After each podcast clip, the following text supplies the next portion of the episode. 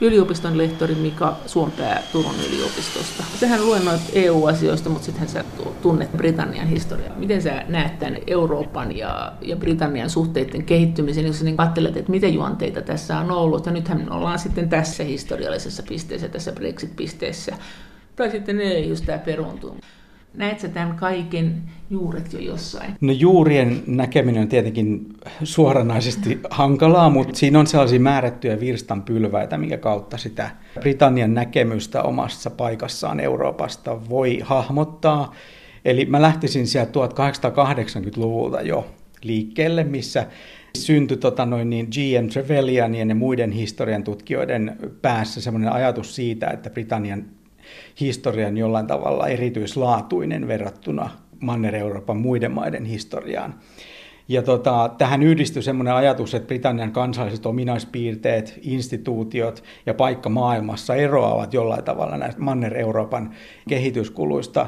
Ja juuri tämmöinen ajatus siitä, että on ollut tämmöinen niin kuin globaali maailmankuva verrattuna siihen eurooppalaiseen maailmankuvaan, niin se koettiin tämmöiseksi erottavaksi tekijäksi niin kuin Manner-Euroopan Euroopan historiasta. Että niin kuin britit ajattelee isommin ja Joo, ja siihen tietenkin tämä imperiumi vaikutti aika pitkälle, että tietenkin Ranskalla oli oma imperiuminsa ja Belgialla oli omansa ja Hollannilla oli omansa ja näin, mutta Britannia historian tutkijat sieltä 1880-luvulta alkaen on alkanut sitä teesiä jollain tavalla toistamaan, että tämä Britannian kehityskulku olisi ollut, ollut erilainen. Ja juuri brittien niin, kuin niin sanottujen meren takaisten alusmaiden suuri määrä, eli Ranskan imperiumi oli aika siinä lähellä suurin osa siitä, niin tämä meren takaisten hallinta-alueiden suuri määrä vaikutti siihen globaalin maailmankuvan kehitykseen enemmän. Että siis muut maat on nurkkakuntaisia ja me ollaan tämmöinen globaali sulatusuuni, joka sitten vähän niin kuin Yhdysvallat maailmanpoliisina hallitsee ja osaa, vai?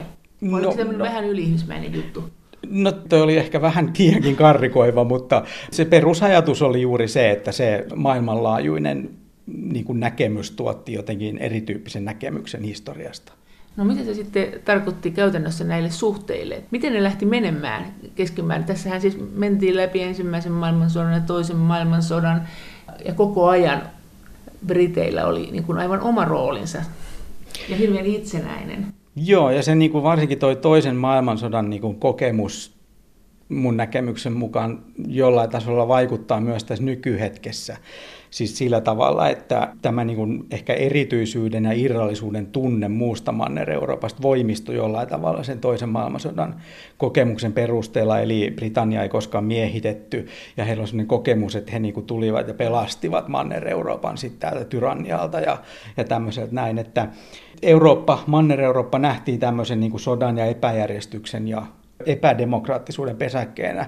kun sitten taas, joo, kun sitten taas, joo, kun sitten taas niin kuin, tietenkin kaikki tämä autoritarismi ja muu tämmöinen, niin, niin se, se sitten loi tämmöisen mielikuvan siitä, että meidän nämä niin kuin instituutiot, mitkä ovat historiallisesti muovautuneet, parlamentarismi ja kaikki muu tämmöinen, niin on jollain tasolla sitten niin kuin paremmin ja tämä toisen maailmansodan kokemus ja faktat heidän mukaansa myös osoittivat sen juuri se, että pystyttiin niin kuin säilymään itsenäisenä ja ei, ei miehitettyä tämmöistä näin. Se muovasi aika paljon sitä niin kuin näkemystä Euroopasta yli, ylipäätänsä. Tietenkin tässä epäluulo Saksaa kohtaan tietenkin on, on ollut myöskin suuri vaikuttava tekijä ja tietenkin sillä esimerkiksi Margaret Thatcherin sukupolven poliitikoilla niin tämä Saksan pelko on ollut hyvin, hyvin voimakasta. Ja sitten kuitenkin varsinaiset konfliktit on ollut Ranskan kanssa sen jälkeen. Niin, siis mitä, mi, mi, mihin sä sitä, että De Gaulle ei halunnut, että britit liittyy, mikä se nyt silloin oli, EC. Joo, niin siis se, se, se De Gaullen vastustus Joo. silloin 60-luvulla niin. tähän. Ja tota, silloin se ensimmäisellä kerrallahan De Gaulle paljon viittasi juuri näihin aika samantyyppisiin asioihin, että Britannian tämmöinen niin kuin maailmankuva tämmöisenä merellisenä, saarellisena maailmanvaltana ei sovi tämmöiseen niin kuin eurooppalaiseen kontekstiin. Ja sitten myöhemmin siinä toisella vastustuskerralla hän enemmänkin sitten taas otti tämmöisen ehkä pragmaattisemman näkökulman, että, että se on tämä Britannian heikko talous, mikä saattaa sitten heikentää niin myös tämän laajemmin tämän, tämän EECn taloutta. Että siinä oli niin kuin tämmöiset puolet näin niin kuin yksinkertaistettuna näissä kahdessa, kahdessa vastustuksessa. Sä et ole sit sitä mieltä, niin kuin nyt on sanottu, että, että oikeastaan kysymys oli koko ajan ja vain ja ainoastaan maataloudesta, että se oli se de Gaullein juttu. No maatalous on tietenkin, se on ollut iso kysymys ja, ja Britanniassa paljon myös se vastustus silloin 60-70-luvulla tätä Euroopan integroitumista vastustavat tahot oli paljon sitä mieltä, että että just tämä niin kuin itsenäinen maatalouspolitiikka ja muu kärsii tämän, tämän niin kuin e- eurooppalaisen maatalouspolitiikan jaloissa, ja siihen liittyy myös semmoisia historiallisia näkemyksiä siitä niin kuin omavaraisesta maataloudesta ja muusta, mitkä sodan aikana tietenkin tämän sotatalouden ja muun kautta oli hyvinkin, hyvinkin näkyvästi esillä, eli ajatus siitä, että meidän on pakko hoitaa tämä oma maatalous sillä tavalla, että ensinnäkin viljelijät pärjää ja että me pystytään tuottaa itse itsellemme ruokaa olematta riippuvaisia niin kuin muista. Siis britit? Kyllä, joo, ja se, se oli niin kuin muuallakin tämä ajatus siitä, että, että tämä itsenäinen maatalous. Ja tietenkin Britannia oli sit paljon riippuvainen myös tästä näiden alusmaiden ruoantuotannosta, mitä tuotiin sitten Britteihin, ja sitä säänneltiin semmoisella mekanismilla, mikä protektionistinen mekanismi, mikä sitten taas piti niinku muiden tämän kansanyhteisön ja myöhemmin ja sitten ennen, ensin imperiumin maiden niin kuin ulkopuoliset kauppiaat tämän järjestelmän ulkopuolella. Että sitä myös haluttiin niin kuin se säilyttää. Niin, kyllä, joo, joo, kyllä, joo, joo. Että se, se haluttiin myös säilyttää. Että siihen jossain määrin perustui se, se niin kuin Euroopan integraation vastaisuus ja sitten tämän, tämän niin kuin CAP, eli tämän yhteisen maatalouspolitiikan vastustus. Miten sitten, kun britit liittyy EEC, niin minkä takia he sitten kuitenkin liittyy? Siinä oli paljon niitä taloudellisia syitä. Eli se nähtiin, että EEC oli mennyt kumminkin aika hyvin taloudellisesti, oli talouskasvua ja muuta, ja siitä haluttiin jotenkin päästä osalliseksi. Että se, se taloudellinen argumentti oli aika, aika pitkään niin siinä semmoinen jäsenyyttä puoltavien argumenteissa aika keskeinen. No miten se sitten kävi, että toteutuuko, toteutuiko ne toiveet, että, että kuitenkin Brexitin aikaan nyt ei oltu kauhean vakuuttuneita, että tämä oli hyvä idea, että oliko se liian iso lupaus? Ne ei siinä mielessä toteutunut, tai siis, no, siis sillä, koska öljykriisihän oli päällä samoihin aikoihin, kun, kun Britannia liittyi. Britannia tosin ei ollut niin paljon negatiivisia vaikutuksia siitä kuin ehkä muille, koska heillä oli näitä itsenäisiä järjestelmiä, minkä kautta pystyi sitten niin ne pahimmat shokit välttämään.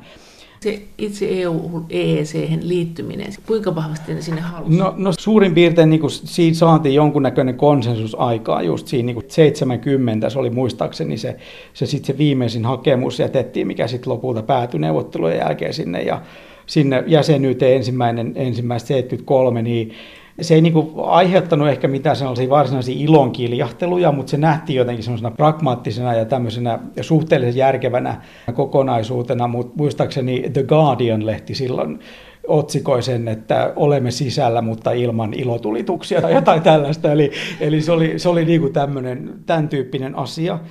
Mutta joo, siis taloudellisilla syillä sitä perusteltiin ja, ja tota, sitten se kumminkin se 73, kun liityttiin tammikuussa tai he liittyivät, niin 75 vuonna sitten kumminkin oli jo tarve äänestää ikään kuin uudelleen siitä jäsenyydestä, että sehän ensimmäinen kansanäänestyshän oli sitten 75 vuonna siitä, että, että halutaankin säilyä jäsenenä vai ei. Eli se kuvaa jotenkin sitä aika nopeata kumminkin sitä reaktio siihen, että minkälainen niin kuin oli syntynyt näkemys. Joo. Siinä oli sitten just tämä maa, maatalouskysymys oli isona ja sitten oli, kun siinä oli sit Britannian kontribuutio tähän kuuluisaan budjettiin oli kasvamassa kumminkin ehkä, se oli sitten kumminkin isompi, mitä ehkä ajateltiin, ja sitten sitä alettiin sitten sit jäsenyyden vastustajat olemaan sitä mieltä, että nyt hetkinen, että meidän pitäisi nyt päästä kierroa täältä, että just on niin, niin paljon menee rahaa sinne, ja tämä maatalouspolitiikka saattaa kärsiä, ja sitten oli nämä kaikki suvereniteettiargumentit ja muut myös käytössä silloin, Eli, eli se, oli, se on kyllä hämmentävää se, että miten nopeasti se tuli se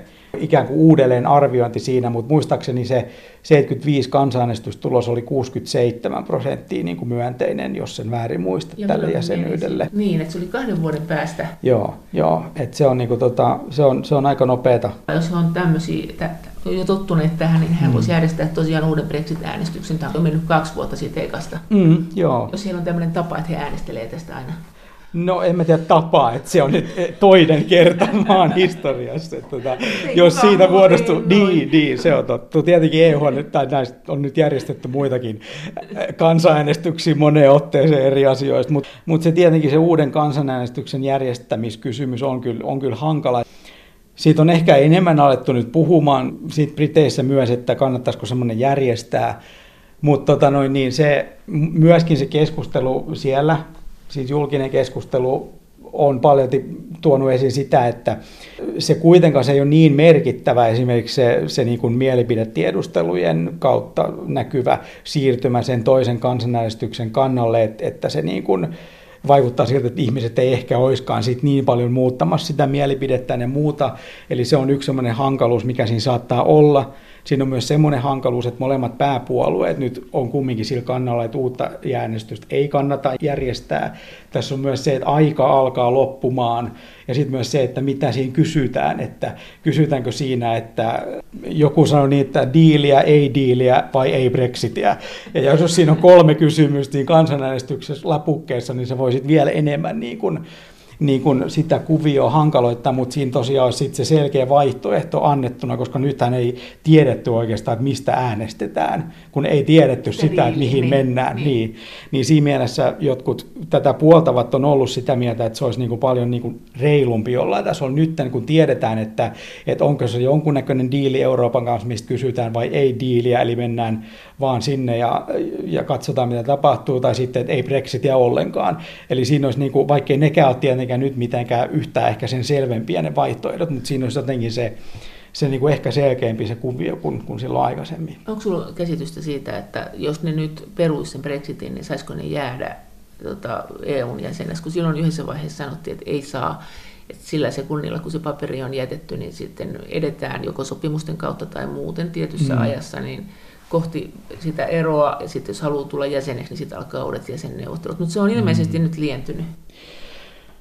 No joo, siis tässä on niin kuin, tässä on niin, niin paljon kaikki erilaisia skenaarioita, ja jossain skenaariossa sanottiin, että sen voi jollain tavalla vetää sen artikla 50 laukaisi sen paperin pois ja jotkut sanoivat, että ei voi vetää. Ja tässä on niin, niin, niin monta niin vastakkaista jotenkin asetelmaa ja, ja skenaariot on maalattu, että siitä on, siitä on vähän niin kuin mahdoton sanoa, että mikä se on se niin kuin lopullinen totuus siitä ja kuinka asiat sitten oikein menisivät, mutta se kumminkin saattaisi olla, että siis se kansanäänestys, mikä oli 2016 silloin, niin sehän oli niin kuin neuvoa antava. Että periaatteessa parlamenttihan voisi sen äänestyksellä niin kuin kumota, mutta siitä saattaisi tulla sitten taas aika paljon tämmöistä poliittista kuohuntaa, minkä sitten taas seuraukset ei ole tiedossa, niitä ei pysty kukaan aavistamaan, mutta kyllähän siellä varaudutaan nyt jo Briteissä aika, aika isoihin tämmöisiin ongelmiin, että siellä niin kuin kaiken näköisiä mekanismeja luodaan sen tilalle, että, että niin kuin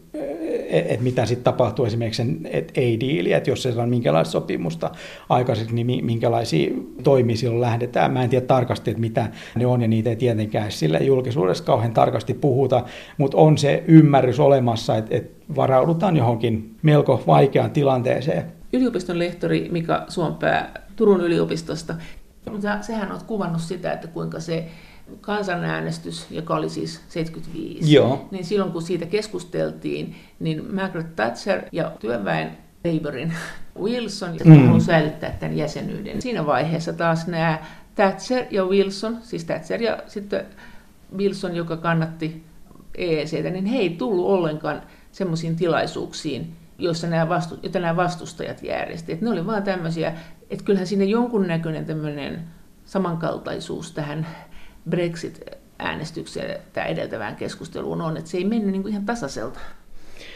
No joo, ei. Eli se, se niin kuin, siis silloinhan siitä, siitä se säilymisestä niin kuin äänestettiin. Mutta se on ihan totta, että nämä, nämä molemmat puolueet johtajan myöten olivat siellä kannalla, että siellä kannattaa säilyä. Ja siinä just näiden työpaikkojen säilyminen ja se, että tämä jäsenyys ei millään tavalla uhkaa niin kuin näitä perinteisiä instituutioita, mistä paljon ollaan puhettu, ja tätä suvereniteettia. Eli nämä samat asiat on ollut aika pitkälti myös silloin niin 60-70-luvulla sitten siinä keskustelussa mukana. Eli se, että uhkaako jäsenyys sitten meidän itsemääräämisoikeutta ja, ja tätä suvereniteettia ja voidaanko harjoittaa itsenäistä ulkopolitiikkaa edelleen. Ja molemmat puolueet on käyttänyt näitä samoja argumentteja historian saatossa, eli se ei ole niin kuin siitä hirveästi edennyt ikään kuin tälleen niin kuin analyyttisellä tasolla niin kuin vastustajien tai puolustajien kanssa se argumentaatio. Joo, joo. Että se jotenkin se itsemääräämisoikeuden menettäminen eri asioissa – on yleensä ollut se, se ydin, mitä vastustajat on sitten pyrkineet tuoman esiin ja myöskin sen esille tuominen, että tämä Euroopan integraatio jotenkin on niin kuin syypäänä siihen itsemääräämisoikeuden vähenemisen. Totta kai siinä on niin kuin määrättyjä aika isojakin itsemääräämisoikeuteen liittyviä asioita, mitkä jäsenyyden myötä ja Euroopan integraation myötä on hävinnyt kansallisvaltioilta, mutta sitten taas esimerkiksi Ranskassa ja Saksassa on ehkä enemmän semmoinen ajatus, vallalla, että, että niin kuin eurooppalaisuus ja Euroopan integraatio just auttaa niin kuin pienentämään konfliktien mahdollisuutta ja muuta tämmöistä. Ja se saattaa jollain tasolla riittyä niihin historiallisiin kokemuksiin, mitä toisessa maailmansodassa esimerkiksi oli ja Saksan ja Ranskan välisistä sodista ja kaikista muista. Ja Briteissä sitten saattaa olla, kun se omakohtainen kokemus ehkä tällaisesta historiallisessa vinkkelissä puuttuu jollain tasolla, eli ollaan aina pyritty pysymään näiden Manner-Euroopan kiistojen ulkopuolella, niin se saattaa jollain tasolla myös olla sit muovannut tätä käsitystä siitä nykyhetkestä ja, ja siitä paikasta Euroopassa ja maailmassa. Onko siinä vielä edelleen tämä toisen maailmansodan kaiut mukana, että ei voida luottaa Saksaan? No ne on tietenkin paljon paljon vähentyneet, mutta varsinkin just tämä, tämä Thatcherin sukupolvi ja nämä vanhemmat, tietenkään kaikki heidänkään sukupolvista ei nähneet asioita näin. Michael Heseltine, kuka oli tämmöinen konservatiivipuolueen kärkihahmo ja just siihen Thatcherin aikoihin, niin hän on täysin niin kuin toista mieltä. Että sitäkään voi yleistää, että kaikki tämän sukupolven henkilöt on sitä mieltä, vaan musta tämä jako ehkä kuvaa aika hyvin sitä niin kuin aika, aika kahtia jakautunutta niin kuin käsitystä siitä Euroopasta ja Britannian paikasta Euroopassa, mikä ei välttämättä ole puoluesidonnainen millään tasolla, vaan näiden takolinjoja suuntaan ja toiseen on molempien pääpuolueiden sisällä ollut koko aika. Sä oot viitannut myös sellaiseen historialliseen ajatteluun, että Britanniassa on ajateltu, että myös Euroopan alue on säilynyt näinkin elinvoimaisena sen takia, kun täällä on näitä pieniä, hyvin itsenäisiä valtioita, mutta tämmöiset niin kuin esimerkiksi suuret osmaanivaltiot, nämä on hajonnut siihen, että ne on ollut liian isoja, liian byrokraattisia. Keskushallinto on ollut liian isoa ja se ei ole pystynyt näitä palasia hoitamaan. Oliko tämä ihan yleinen ajattelu tai onko tämä vieläkin siellä tavallaan? No tota, niin, ei se ehkä yleinen Joo. ajattelu, mutta siellä on aika tällaisia niin kuin keskeisiä historian tutkijoita, esimerkiksi tämä Alan Sked, kuka on tämän siis UKIP-puolueen perustaja, Eli silloin tämä oli tämä Anti-Federalist League, oli se puolueen nimi silloin, kun hän perusti sen. Ja, ja hänellä on mielenkiintoinen tausta tämän Euroopan integraation suhteen, eli hän veti pitkään tuon London School of Economicsista tällaista niin kuin Eurooppa-tutkimuksen linjaa, kymmenen vuotta taisi olla, ja hän niin kuin on itse kertonut haastatteluissa, että se kokemus niin kuin eurobyrokraattien kanssa toimimisesta ja tämmöisestä näin, niin auttoi häntä itseään niin kuin näkemään asiat niin, että tämä ei voi ollakaan oikeasti hyvä ratkaisu niin kuin Britannialle. Eli hän oli tämmöinen niin kuin liberaali integraation kannattaja aikaisemmin, mutta jotenkin hänen omien sanojensa mukaan tämä kokemus siitä niin käänsi hänen katseensa. Ja hän on tosiaan niin kuin ollut sitä mieltä, ottanut tällaisia historiallisia analogioita ja esimerkkejä juuri tähän byrokraattisuuteen liittyen ja sen kilpailuun, että hänen mukaansa on parempi järjestelmä, että on paljon pieniä itsenäisiä valtioita, ketkä kilpailevat keskenään, kuin se, että on tämmöisiä keskusjohtoisia isoja monoliitteja, mitkä niin kuin sitten kilpailu heikentävät ja muuta. Ja hän niin kuin vetää tällaisia historiallisia analogioita näiden asioiden välillä. Ja tietenkin tämä on niin kutsuttu historiapolitiikkaa, missä tämmöistä niin kuin menneisyyden kehityskulkuja, merkkihenkilöitä ja tapahtumia tuodaan ikään kuin nykyaikaiseen keskusteluun kuitenkaan antamatta niistä menneisyyden tapahtumista kokonaisvaltaista kuvaa, vaan ottamalla sieltä ainoastaan niitä aineksia, mitkä ehkä siihen omaan poliittiseen argumenttiin liittyy. Niin tässä on aika selkeät tämmöiset niin historiapoliittiset ainekset tässä monessakin tämän Alan Skedin argumentaatiossa. Eli näin. Sehän on tässä media ja populismi just jonkun aikaa sitten ilmestyneessä kirjassa, niin sä oot kolmea historian tutkijaa käsitellyt, merkittävää historian tutkijaa. Yksi vastusti Brexittiä ja yksi kannatti Brexittiä ja yksi ensin vastusti Brexittiä, mutta sitten kannatti, eikö Joo, eli siis just tämä Alan Skett, kenestä äsken puhuin, niin hän, hän tosiaan oli Brexitin kannalla ja, ja paljon tätä historiallista ja. argumentaatiota käytti siihen. Sitten oli tämä Simon Sharma, oli toinen, kuka on hirvittävän siis todella iso ja näkyvä hahmo Britannian julkisuudessa koko ajan, niin hän vastusti siis Brexitia oli jäsenyyden kannalla. Ja sitten oli tämä Niall Ferguson, kuka myöskin todella iso nimi historioitsija, kuka ensin siis oli sitä mieltä, että Britannian pitäisi säilyä osana EUta, mutta sitten muutama kuukausi tämän äänestystuloksen selvittyä, niin sitten hän alkoi niin kuin olemaan toista mieltä. Eli hän niin kuin käänsi takkinsa siinä suhteessa ja alkoi niin kuin katumaan julkisuudessakin aika paljon, että miksi pystyin olemaan koskaan niin kuin tätä tämän EU-ssa säilymisen kannalla. Hänellä on myös tämmöinen aika niin euroskeptinen tausta, siis aikaisemmin hän on ollut mukana tämmöisessä niin kuin euroskeptisessä akateemisissa liikkeessä ja muissa pitkäänkin, mutta hän sinä aikana jotenkin käyttämällä erityisesti siis kansanäänestyksen debattien aikana hän tämän talousargumentin jotenkin otti niin, että, että se on niin kuin taloudellisesti kaikkein järkevintä säilyä osana Euroopan unionia. Mutta sitten hän alkoi sitten kun hän käänsi takkinsa, niin alkoi enemmänkin puhumaan siitä, että hänen olisi pitänyt enemmänkin näitä historiallisia arvoja ja tämmöisiä itsemääräämisoikeuden, suvereniteetin käsityksiä ja muita enemmänkin huomioida silloin oliko, sen kampanjan aikana. Oliko Joo. muitakin historiallisia arvoja kuin suvereniteetti ja itsemääräämisoikeus? No, no se on, ne oli ne kaksi, kaksi niin kuin tärkeintä. Ja ne oli, siinä oli myös sitä, sitä globaalia näkökulmaa, että. tai siis se, että, että Britannia jotenkin eroamalla EUsta niin pystyisi sitten ottamaan ikään kuin takaisin tämän globaalin roolin ja pääsemällä jotenkin eroon tästä niin kuin eurooppalaisesta pienemmästä viitekehyksestä. Eli paremmat kaupankäyntiyhteydet näihin entisiin alusmaihin ja, ja nykyisiin kansayhteisön maihin ja muuta tämmöistä. Hän niin kuin sitten alkoi puhumaan näistä siis silloin jälkeenpäin paljon enemmän kuin silloin, Oliko silloin kansanäänestyskeskustelua aikana. Oliko se hän juuri, joka sitten rupesi puhumaan myös tästä Five Eyes? Sä puhut siitä tämmöinen puolustusliitto, joka on Britit, Australia, Amerikka, Kanada, mitä siinä vielä oli? Uusi-Seelanti, joo. joo. joo että no se Alan Sked myös puhuu tästä, tästä aika paljon ja just tätä turvallisuusargumenttia. Siis se on tämmöinen tiedusteluyhteistyö, eli erityisesti tietojenvaihtoa ja muuta. Eli tämä Alan Sked myös siitä on puhunut, että, että tämä Five Eyes-järjestelmä olisi parempi tae niin kuin Britannian kansalaisten turvallisuudelle kuin, kuin jotkut muut järjestelmät, erityisesti EU ja tämmöinen näin. Myöskinkö NATO, jossa on No siihen, siihen NATOon ei niin kuin siinä ja, jo. kontekstissa viitattu kauheasti, mikä on myös tätä tämmöistä historian niin kuin selektiivistä käyttöä jollain tasolla. Eli valitaan joitain asioita, mitkä ikään kuin tukee sitä omaa argumenttia ja sitten kaikki muut asiat kertomatta. Mutta siis sitä hän pitää semmoisena niin kuin yhteistyönä, mikä, mikä on parempi tae brittien turvallisuuden kuin, sit, kuin sitten muut tämmöiset ylikansalliset järjestelmät. Ja, ja se myös siitä anglosfääristä on puhunut ja kirjoittanut, mikä on siis semmoinen ajatus siitä, että tämmöinen niin kuin englantia äidinkielenä puhuvien maiden yhteisö, mikä jollain tavalla jakaa yhteiset traditiot ja maailmankuva ja tällaisen, mikä eroaa sitten taas jollain tavalla tästä niin kuin manner-eurooppalaisesta. Niin sellaista, joo, että sellaista, joo. sellaista korostettiin myöskin paljon, mutta tähän anglosfäärin yleensä ei esimerkiksi Irlantia niin kuin oteta sille kuuluvaksi, eli, eli siinä on, niin kuin, se on aika tämmöinen selektiivinen se, että, että mikä porukka myös siihen tulee, ja se on saanut aika semmoisia ikäviäkin muotoja joskus tämä, tämä, tämä käsitteen käyttäminen. Mutta se, se joka tapauksessa varsinkin silloin kansallisesti edeltävien keskustelujen kontekstissa, niin siitä jonkun verran puhuttiin, tai ainakin tutkijat niin kuin arvioivat, että tämä ajatus saattaa olla siinä taustalla, että millä, millä tavalla tätä niin kuin Britannian tulevaa globaalia roolia sitten hahmotettaisiin. No oliko siinä sitten yhtään, se on kipeä asia, mutta oliko siinä yhtään tämmöistä keskustelua tai tämmöistä argumentaatiota tai perustelua, että et, et silloin kun me oltiin maailmanvalta ja, ja meillä oli paljon näitä maita, onhan Britannialla vieläkin, mutta paljon näitä maita, joita me kolonialisoitiin ja käytettiin siellä valtaan alkuperäiskansojen yli, niin me, me kyllä tiedetään, miten tämä juttu menee, ja nyt EUn keskushallinto tekee tuota samaa meille. Et kyllähän tämä ei ole kauhean niin kuin, kaukaa haettu mieleyhtymä, mikä tässä äkkiä tulee. Että oliko se heille siksi niin kipeätä, että he joutuivat tavallaan alistumaan näihin EU-ssa päätettyihin sääntöihin, ja siellä kuitenkin Saksa ja Ranska ja kumppanit oli myös niitä määrittelemässä.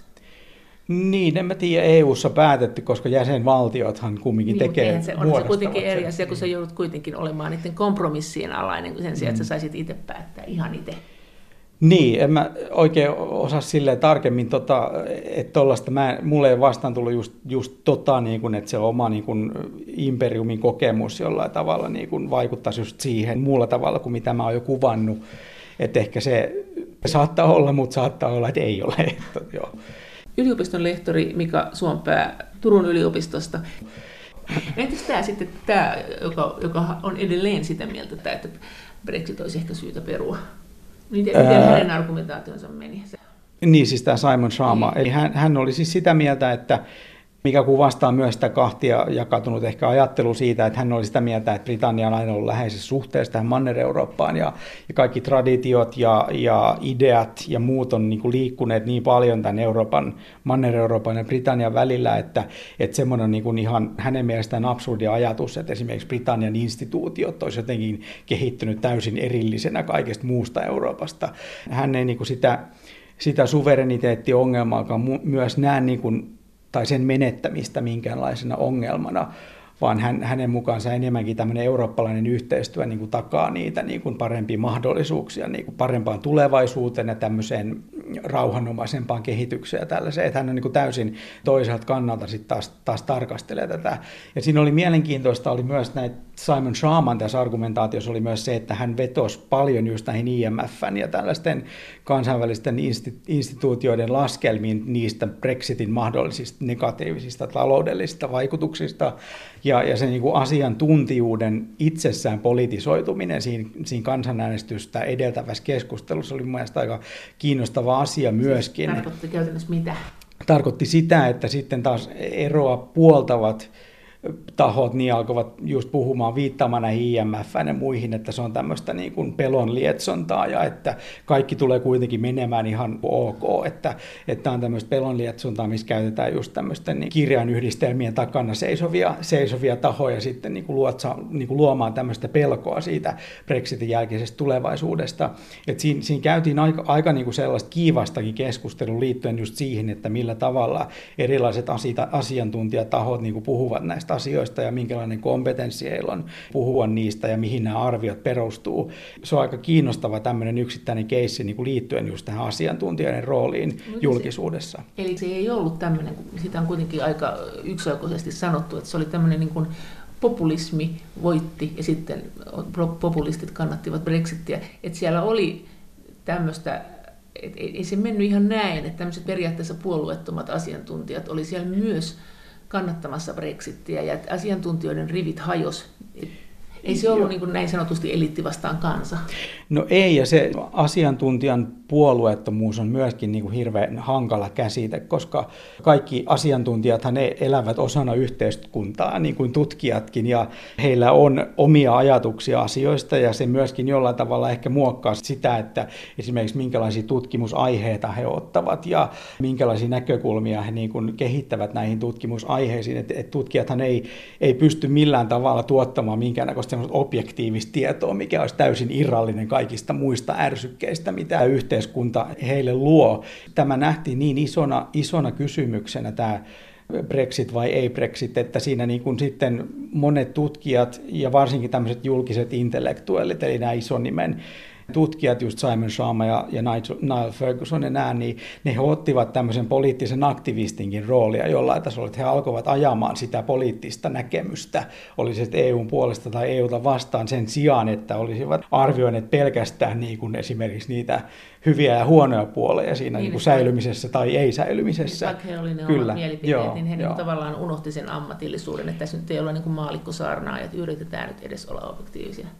Niin, siis varmasti saattaa, saattaa olla, että he ajattelevat itse, että yrittävät olla objektiivisia, ja ehkä se ei tuu mitenkään tiedostetusti aina se, se niin kuin asiantuntijan tämmöinen äh, niin kuin ehkä poliittinen näkemys jostain asiasta, vaan se saattaa olla niin kuin just tämmöiseen maailmankuvaan ja tämmöiseen liittyvä asia enemminkin kuin semmoinen tietoinen, tietoinen toiminta. No jos tähän meni historioitsijat, niin menikö tähän taloustieteilijätkin? Että kuitenkin jos ajattelee, että jos on oikein monimutkainen niin laskelma, että sehän hurimmillaan saattaa olla, en tiedä onko taloustieteessä, mutta semmoinen, että, niin kuin, että sinit ja kosinit vaan niin kuin vilisee silmissä ja pyöryttää, niin silloinhan niihin tavallaan luottaa, kun niitä ei pysty kumoamaan, ellei sitten rupea laskien näitä, jos kykenee siihen niin lähtikö nämä mukaan myös? Oliko siellä tämmöinen eh, talousteorioiden eh, taistelu siinä brittiläisten keskustelussa?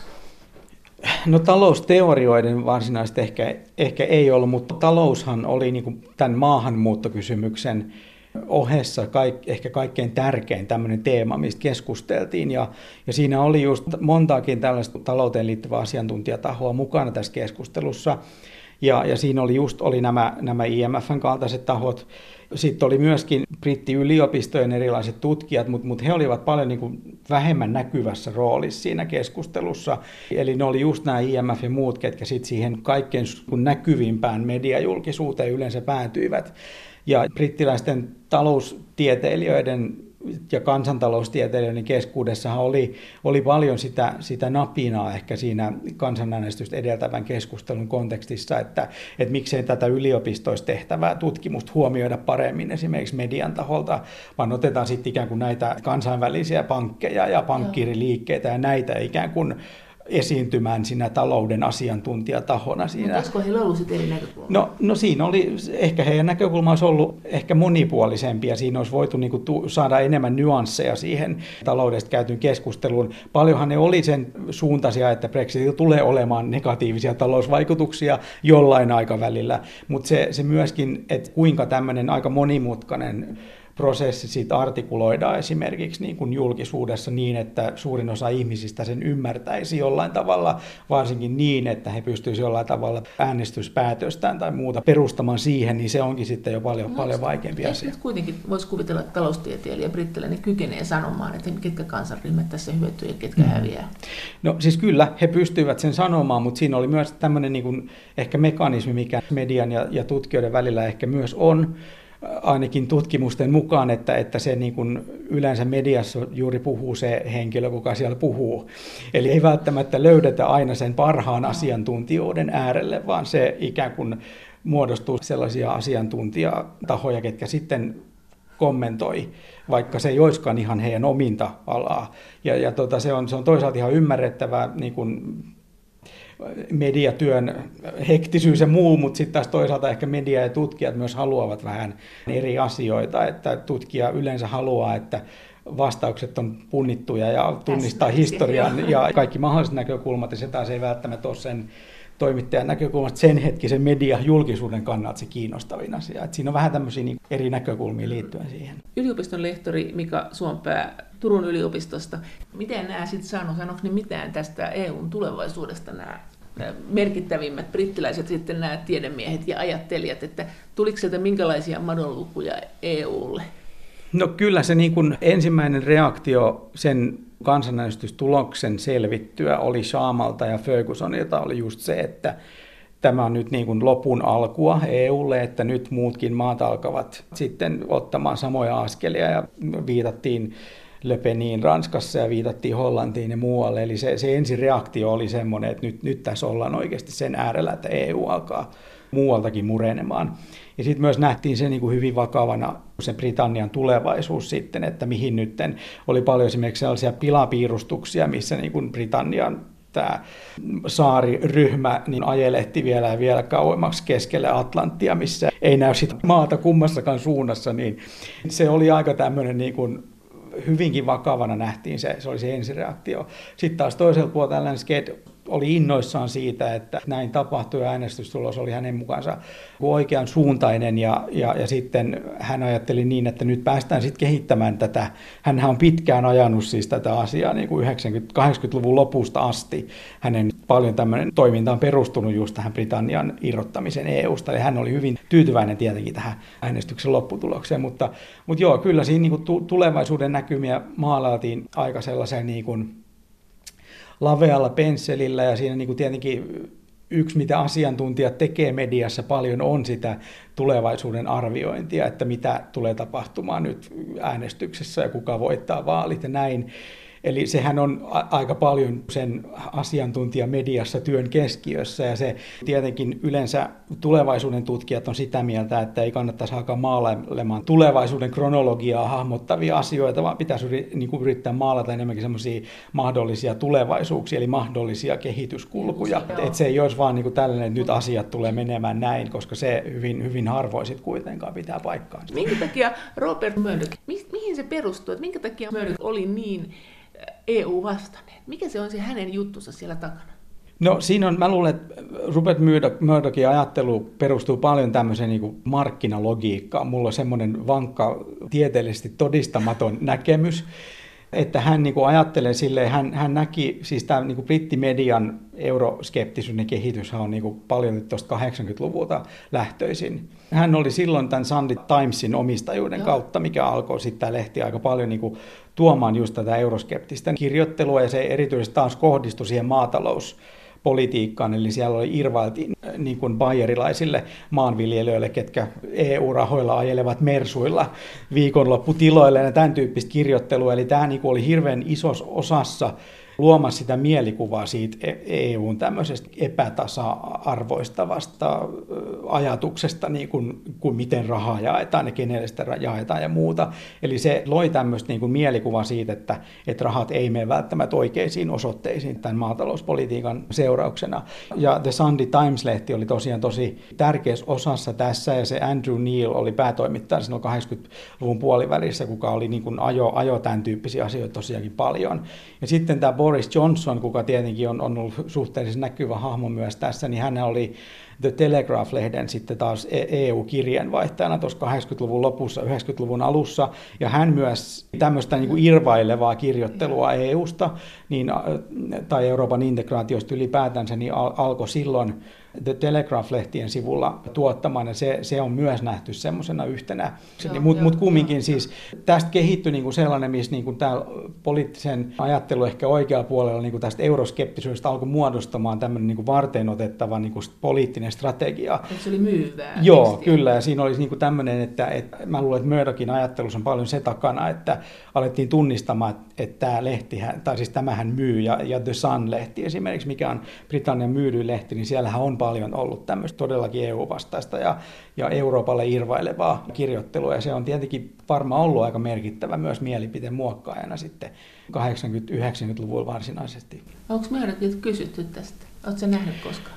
No en ole, en ole, mä en ole siihen Murdockiin siis sinänsä perehtynyt, vaan joo. muuta kuin sen tälle välillisesti, joo. että hänen omistamiensa lehden kautta, lehtien kautta, mutta joo, on varmasti kysytty, mutta, mutta en ole itse sille siihen perehtynyt. Miten kun noita vanhoja eurobarometreja katsoo, niin siellähän koko ajan on se trendi, että britit on olleet kuitenkin aina, tai ainakin hyvin usein, erittäin eurokriittisiä. Mutta milloin tämä varsinainen tämmöinen pettymys tuli, että oliko se silloin talouskriisin aikaan, oliko se silloin, kun huomattiin, että työpaikkoja menee huomattavassa määrin muille EU-kansalaisille, oliko se joku hetki tai joku asia, joka käänsi sen? Mun näkemyksen mukaan tämä, tämä lähtö, niin 90-luku on aika semmoinen kriittinen niin tämän tämän tota, asian suhteet, just se Maastrichtin sopimuksen ratifioinnista käyty keskustelu, mikä oli hirveän repivää niin Briteissä. Siinä oli kaikkea tämmöistä Saksan vastaisuudet ja muut kaikki tämmöiset tuli, että itsemääräämisoikeuden ennen, vielä kaven, menettäminen ja kaventuminen ja ja sitten Thatcherhän syrjäytettiin silloin 90 tämmöisiä Eurooppa-asioiden takia, että tuli sitten John Major johtajaksi. Siinä oli, siinä oli paljon, mutta sitten niin semmoinen integraation syventymisen niin periaatteellinen vastustaminen myös ryöpsähti aika paljon tässä, se oli se tässä keskustelussa. Joo, se oli mun, mun mielestä se on, on ollut semmoinen silloin, merkittävä. Joo. Silloin, silloin meni EUlle valtaa aika paljon. Juu, joo, kyllä. Että se on, se on niin kuin musta ollut semmoinen semmoinen aika merkittävä. Ja, ja monet tutkijat on ollut myös sitä mieltä, koska tätä Thatcherin 88 vuoden Brykken puhettahan on, on pidetty semmoisen euroskeptisyyden niin kuin merkittävimpänä virstanpylvänä. Monet ovat sitä mieltä, että Maastrichtin sopimuksesta käyty keskustelu oli vielä enemmän sitä. Ja sitten hän niin kuin linkittyy myös kaikkea tällaista niin kuin vähän, vähän erityyppistä asiaa, että, että just tämä, niin kuin kaikki nämä hullun lehmän taudin ja brittiläisen naudan lihan vientikiellot muihin EU-maihin 90-luvun puolivälissä ja, ja kaikki tämmöinen, niin saattaa olla, että, että, että niin kuin tämmöisellä asialla on ehkä paljon suurempi vaikutus esimerkiksi johonkin niin kuin historialliseen näkemykseen siitä Britannian suhteesta Eurooppaan kuin, kuin joku tämmöinen abstraktimpi itsemääräämisoikeuden ja muun, vaan se mielikuva siitä, että minkälaista on toimia EUn kanssa voi perustua aika paljon niin kuin tämmö, tämän tyyppisiin kokemuksiin enemmänkin kuin semmoisiin abstrakteihin niin kuin ideologioiden tasolla ja muuta. Menikö se hullunlehmäntautikuvio sitten siten, että ei, EU ei ottanut sitä lihaa, mutta jotkut muut maat ehkä otti, vai syökö britit sitä itse? jos heillä nyt on tämmöinen hullun lehmän tauti, niin miten, miten he näki, että se on EUn syy? Olisiko se ollut sitä mieltä, että syökää vaan, niin saakaa No ei, siis siinä oli just sitä, että kun sitä niin kuin syötiin edelleen, niin kuin Britanniassa mä asuin silloin 96, 99 itse siellä ja söin laudanlihaa muina miehinä, että tota, eikä vielä ole mitään vaikutuksia näkynyt. Eli siinä oli just se niin kuin mielikuva siitä, että, että kun me täällä pystytään myös syömään sitä, niin miksi me ei voida myös myydä sitä. Ja siinä oli sitten niin kuin toinen, mikä tämmöinen vähän niin kuin ehkä urheilunkin kautta kiinnostava näkökulma on se, että 96 euro EM-kisat jalkapallossa, niin siellähän tämä niin kuin keltainen lehdistö, siellä oli hirveästi lööpeisviittauksia just toiseen maailmansotaan ja semmoiseen Saksa-vastaiseen niin kuin mielikuvaan ja tämmöiseen näin. Et siis miten? Siis siellä oli niin kuin kirjoitettu esimerkiksi saksalaisella aksentilla niin kuin ikään kuin niitä otsikoita, että ja, ja semmoista, että, että siinä, siinä niin kuin hyvin, hyvin paljon tämmöistä historiapolitiikkaa taas oli, luotiin, luotiin niin kuin tästä niin kuin Saksasta erityisesti tämmöistä aika negatiivista kuvaa. No, jalkapallohan on intohimoja tietenkin herättävä asia ja, ja siinä sit, siis tämähän on aika yleistä, että, että niin kuin tämmöisen urheilun kontekstissa niin kuin viitataan tämmöisiin niin kuin poliittisiin ja, ja sotiin liittyviä muihin tapahtumiin ja siis urheilun kielihän on paljon tämmöistä sotiin ja muuhun liittyvää. Niin, siis voittiko Saksa sen jotenkin? No, no Saksahan oli, oli, oli voittanut silloin 90 muistaakseni sen mestaruuden ja, ja tota noin, niin siinä, siinä niin nousi, siis, mutta tämä oli vain niin esimerkki siitä, että miten se Saksa vastaisuus ehkä konkretisoituu tämmöisessä niin populaarijulkisuudessa myöskin. Joo. Eli sitten se seuraava. Miten se eteni? Oliko, oliko yhtään semmoista, että olisi ollut semmoista niin kuin on se EU sittenkin kiva juttu, vai oliko se kerta kaikkiaan? Menikö, oliko se vaan, niin kuin, että se oli tasasta laskua? Kyllä se oli sen niin kuin New Labourin aika oli jollain tasolla sellaista, että siinä oli ehkä sitten helpo, helpoiten se yhteistyö sujuu ja muuta. Mutta tota noin niin, ää, ja sitten sit se tietenkin nyt nämä uusimmat käänteet liittyen just näihin itälaajentumisiin ja muihin, mistä sit on EU-vastustajat saaneet enemmän tätä, tätä tota noin niin, käyttöaineesta just siihen, että nimenomaan tätä EUn alueelta Britannian suuntautuva maahanmuutto niin kuin vie työpaikkoja niin kuin kanta Briteiltä, jos tämmöistä sanotaan nyt voi käyttää ja muuta. Se on nyt tämä viimeisin vaihe, sit on, liittyy niin kuin aika paljon juuri siihen, mutta silloin niin kuin semmoiset ainakin 1080-luvulta nykyaikaa jo juontuvat juuret just niin kuin tässä retoriikassa, mikä just nyt on, on niin kuin käsillä. Miten tästä Brexitistä vielä, tästä tämän hetken Brexitistä? Eikö nyt viimeiset tiedot ollut sellaiset, että saattaa tulla niin raju Brexit, että ei ole mitään sopimuksia, että ne lähtee vaan? Vai eikö, tämmöinen ollut nyt just tämän viimeisen kokouksen tulos vai oliko susta? No siis joo, siis siinähän oli niin kuin, että se, se ei niin kuin tietenkään nyt, nyt kähtänyt oikeastaan mihinkään suuntaan. Että nyt niin kuin oltiin se main kuuluisa Checkers-suunnitelma, niin, niin se nyt niin kuin EUn taholtakin sanottiin, että se niin kuin liikaa sitten näihin perusarvoihin ja muihin Mikä niin kuin koskisi. Eli, eli siinä on just se, että et, et Britannia ja EU tekisi semmoisen sopimuksen, missä Britannia niin kuin lähtisi siitä tulliliitosta ja liikkuvuutta rajoitettaisiin muuta, mutta että kaupankäynti niin kuin tavaroiden, ei palveluiden osalta säilyy suunnilleen samanlaisena ja, ja osa sitten niin kuin Euroopan esimerkiksi lainsäädännöstä säilyisi edelleen niin kuin Britanniassa. Ja tietenkin Brexitin puolustajat on sitä mieltä, että tämä ei nyt millään tasolla sitten tuota sitä Brexittiä, minkä puolesta he äänestivät ja, ja taistelivat. Ja sitten taas EU on sitä mieltä, että tämä, ei, tämä liikaa niin kuin kajoaa sit siihen niin kuin liikkuvuuden ja muihin tämmöiseen, tämmöisiin niihin, niihin perusarvoihin. Että se on, niin me ei on aika hankalassa tilanteessa siinä, että minkälainen se sitten on se, on se todellinen lopputulos, mihin, mihin tässä päässään. No, sanotko sä, sä oot kuitenkin EU, luennoit myös EUsta, niin mm voitko ymmärtää sen, että minkä takia sitten EU on niin takertunut tähän liikkuvuuteen? Onko se, että, että kun kaikestahan voidaan aina joustaa, mm. ja, ja että kyllähän se oli niin kuin tiedossa, että, että Britanniassa on paljon EUn vierastyöläisiä, että se herättää siellä pahaa verta. Puhuttiin jossain vaiheessa, että voisiko panna jotain rajoituksia ja muuta, ja useinhan EU on sitten suostunutkin kaikenlaisia. Miksi, mikä, miksi tämä oli näin tiukka asia? Niin se on kyllä niin kuin hyvä kysymys ja siihen ei varmaan oikein niin kuin kukaan pysty siis vastaamaan kauhean tyhjentävästi, mutta mut siinä on niin kuin nähdään, että se saattaa ehkä,